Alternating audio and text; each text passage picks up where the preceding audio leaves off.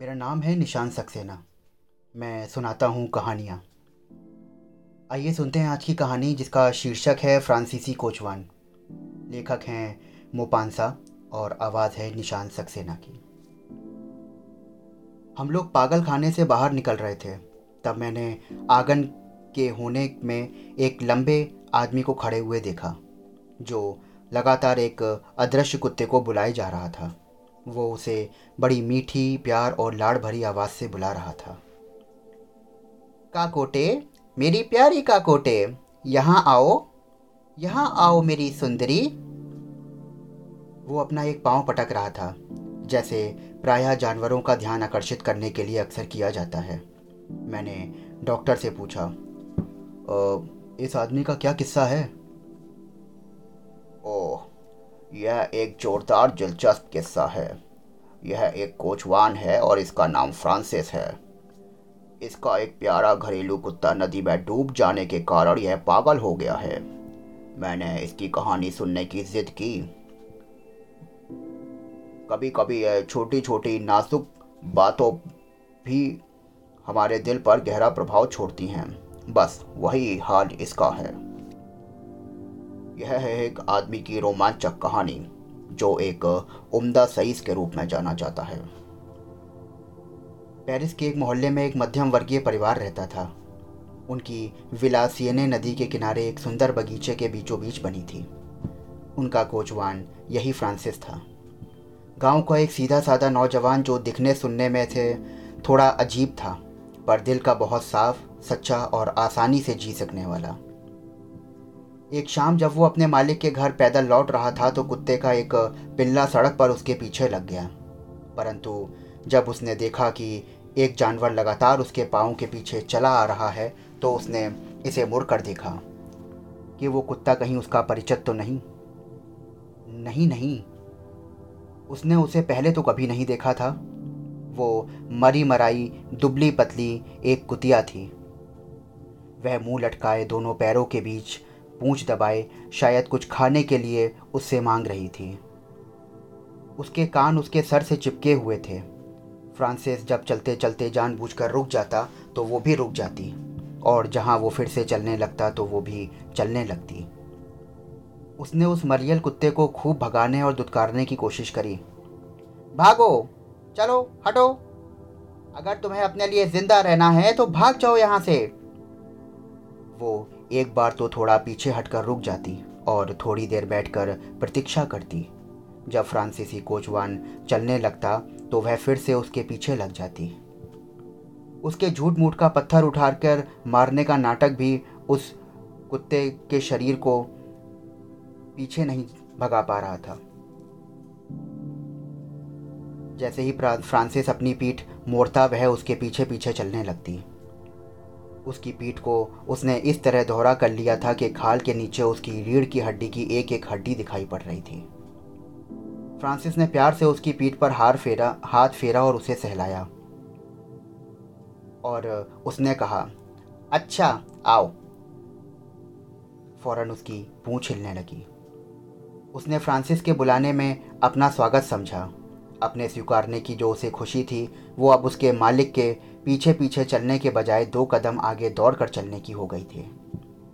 Francis ने उसे अपने अस्पताल अस्तबल में घास के पुआल के ढेर पर बिठा दिया और फिर ब्रेड ढूँढने के लिए किचन की तरफ़ दौड़ा। जब उसने खुराक पूरी कर ली तो खाकर ठीक एक अंगूठी की तरह गुड़ी मुड़ी होकर सिमट कर सो गई। दूसरे दिन कोचवान ने अपने मालिक को बताया और उन्होंने भी फ्रांसिस को अनुमति दे दी। वो एक शानदार, होशियार, अच्छी प्यार करने वाली सलीकेदार कुतिया थी। परंतु बहुत जल्दी ही लोगों ने उसमें एक कमज़ोरी का अनुभव महसूस किया। वो सर से लेकर पाँव तक एक एक पोर से प्यार की भूखी थी। सरासर दिल फेक। थोड़े ही समय में उसने गाँव के लगभग सभी कुत्तों को अपना यार बना डाला और वे सब उसके साथ आकर रहने लगे।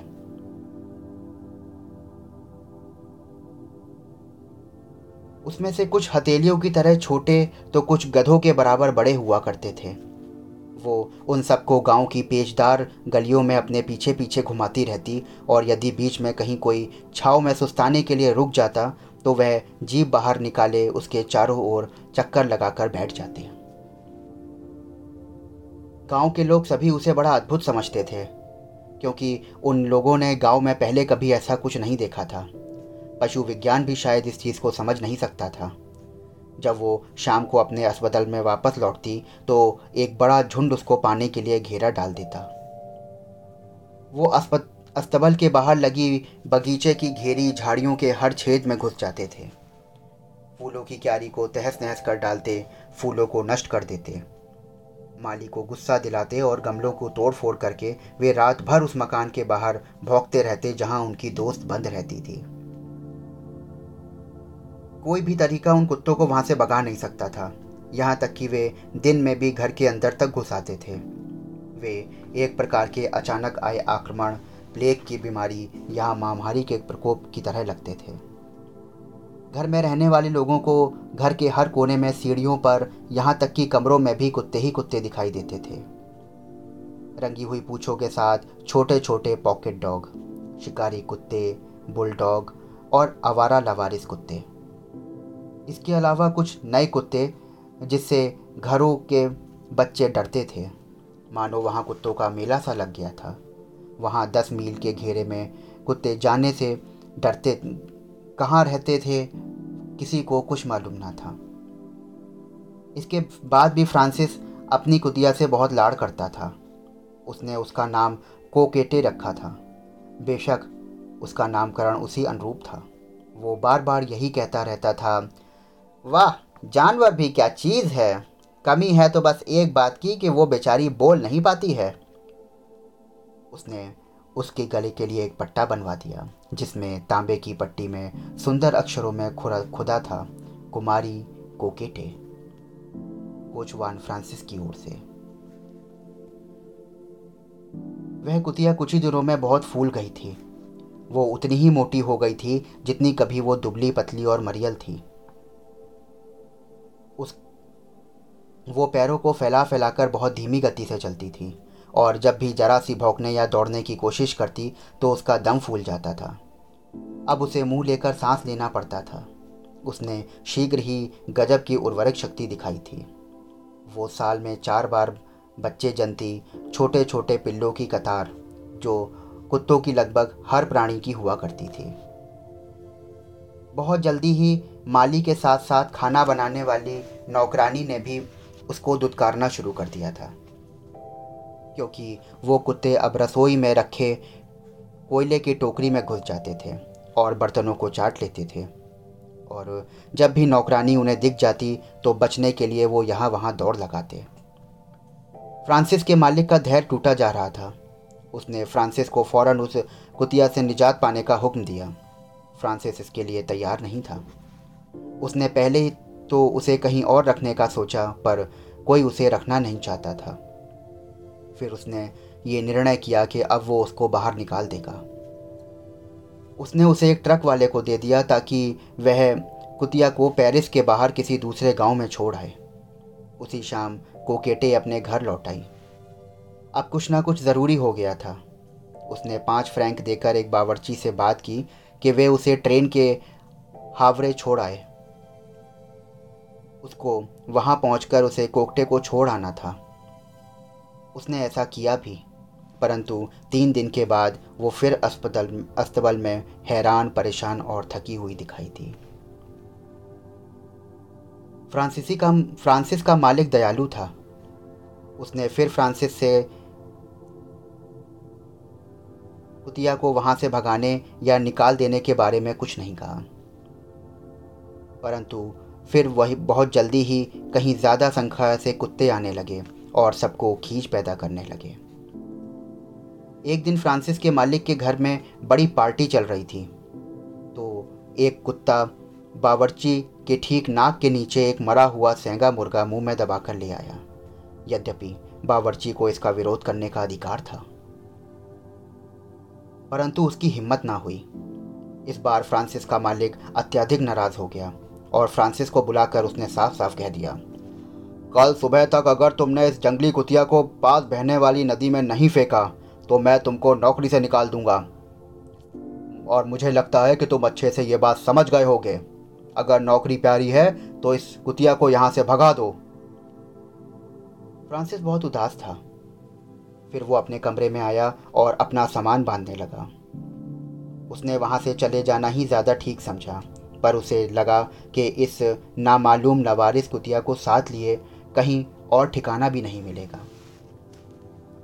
उसने हिसाब लगाया कि उसे रहने के लिए अच्छा मकान है खाने पीने को अच्छा मिल रहा है और साथ ही बसर गुजारे के लिए पर्याप्त तनख्वाह भी। और वह ये सब एक कुत्ते के लिए नहीं छोड़ सकता। उसने अपने स्वार्थों को तोला और आखिर में ये निर्णय लिया कि अगली सुबह कोकेटे से मुक्ति पा लेगा। यद्यपि वो सारी रात अच्छे से सो नहीं पाया सुबह बहुत जल्दी उठ बैठा और एक मज़बूत रस्सी बनाकर वो कुतिया को ढूँढने निकला। वो थोड़ी दूर पर आराम से लेटी हुई थी। वो धीरे से उठी और उसने एक अंगड़ाई ली। पैर सीधे किए और अपने मालिक का स्वागत करने के लिए उसके पास आ गई। फ्रांसिस की हिम्मत और इरादे डिग, डिगने लगे। उसने उसके ऊपर प्यार से हाथ फेरा और कानों को सहलाया। गर्दन को चूमा और कई प्यारे प्यारे संबोधनों से उसे लड़ियाने लगा। पास में घंटा घर की घंटियों ने घंटे बजाए। जब वह अब और दुविधा में नहीं रह सकता है, उसने दरवाज़ा खोला और कहा, चलो, बाहर चलते हैं।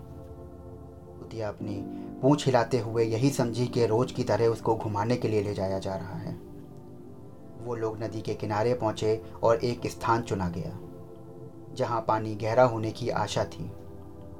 उसके बाद फ्रांसीसी ने ने मोटी रस्सी का एक छोर कोकटे के गले में बाँध, लाल चमड़े के पट्टे में बांधा और एक बड़ा वजनी पत्थर लेकर दूसरे सिरे पर बाँध दिया। उसके बाद कोकटे को अपनी बाहों में भर लिया गया। उसने उसको खूब चूमा, पुचकारा, जैसे कोई आदमी किसी प्रियजन को बिछड़ते समय करता है। फिर उसने उसे अपनी गर्दन पर चढ़ा लिया और फिर उसे प्यार से आवाज़ दी, कोकटे मेरी प्यारी कोकटे। जितना संभव हो सकता था, मीठी घुर्राहट के साथ कुतिया ने अपनी प्रक्रिया, प्रतिक्रिया व्यक्त की।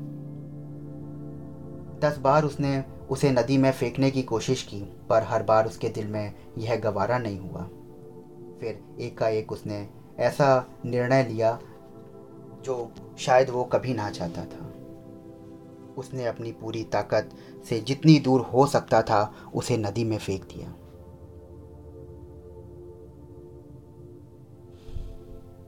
पहले तो कुतिया ने तैरने की कोशिश करी, जैसा कि वो नहाने के समय किया करती थी। परंतु रस्सी के साथ बंधे भारी पत्थर के कारण उसका सर पानी में बार बार डूबता रहा। डूबते डूबते उसने अपने मालिक को बड़ी याचना भरी निगाह से देखा। और जैसे पानी में डूबते हुए कोई आदमी बचने का प्रयास करता है। और आखिरकार उसका पूरा शरीर पानी में डूबने से पहले वो पानी में तब तक हाथ पाँव चला रही थी। उसको लगता था कि शायद ऐसा करके वो बच पाएगी। थोड़ी देर बाद वो नदी के बहते पानी में पूरी तरह गायब हो गई। पाँच मिनट तक नदी की ऊपरी सतह पर बुलबुले उठते रहे। मानो नदी अंदर से खोल रही हो। और फ्रांसिस दिल की बड़ी हुई तेज धड़कन के साथ पगलाया बोराया हुआ था। उसे लगा कि उसने कोकेटे को नदी की तलहटी में कीचड़ में धंसते हुए देखा है। और फिर एक ग्रामीण सरल सुलभ समझ के साथ खुद से ही बोला, पता नहीं अब वो मेरे बारे में क्या सोच रही होगी? इसके बाद वह पूरी तरह पगला गया। वो करीब महीने भर बीमार रहा। हर रात उसे सपने में कुत्ते दिखाई पड़ते। वह अपने हाथों पर कोकेटे को चटाना और कानों में भौंकना महसूस करता था। उसकी बिगड़ती हालत देखकर अब डॉक्टर को बुलवाना ज़रूरी हो गया था। अंततः वो बिल्कुल ठीक हो गया।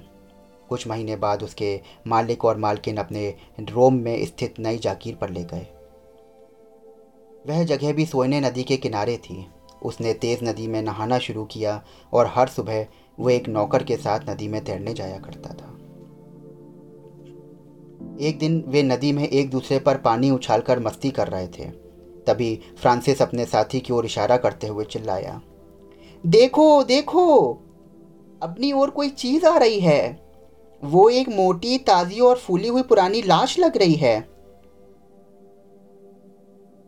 उसके शरीर के देखो, लगता है सारे बाल झड़ गए हैं। फ्रांसिस उसके थोड़े पास पहुँचा और मजाकिया आवाज़ में बोला, वाह, क्या उपहार मिला है? परंतु ये ताजी नहीं है। पर यह पक्का है कि कोई छोटी मोटी चीज़ भी नहीं है। फ्रांसिस ने उस बदबूदार सड़ी लाश से अपने आप को काफ़ी दूर रखते हुए पानी में बड़ी चली आ रही लाश को पलटाया। उसके बाद वो उस लाश को हैरत भरी निगाहों से अपलग ठगा सा देखता रह गया। अब की बार वो उसके काफ़ी पास पहुँच गया, इतने करीब के उसे छू सके। उसने गौर से देखा कि गले में पड़े पट्टे को, उसके दोनों पैर को, और वो समझ गया कि ये कौन है। उसके दोनों पैर उसने पकड़े और गर्दन को पकड़कर शरीर को उल्टा दिख कर दिया। और अपने पास खींच कर ले आया। उस लाश के गले पर पानी से बदरंग हुए चमड़े के पट्टे में लटक रही तांबे की पट्टी को ध्यान से पड़ा कुमारी कोकेटे कोचवान फ्रांसिस की ओर से। आखिर उस मरे हुए कुत्ते को अपने घर के से साठ मील दूर अपने मालिक को पा ही लिया। फ्रांसिस उसे देखकर भयानक आवाज़ में चीखा और तेज़ी से तैरता हुआ किनारे की तरफ़ भागा। पूरे रास्ते चिल्लाता रहा, जब तक किनारे तक पहुँचा। तो पानी से निकलकर बदहवास सा बिना कपड़े पहने गाँव की तरफ़ भागा। वो पागल हो चुका था। तो दोस्तों, ये थी आज की कहानी।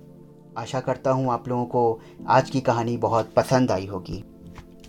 तो फिर मिलता हूँ आप लोगों से एक नई कहानी के साथ। तब तक स्वस्थ रहिए, मस्त रहिए, कहानियाँ सुनते रहिए। शुक्रिया।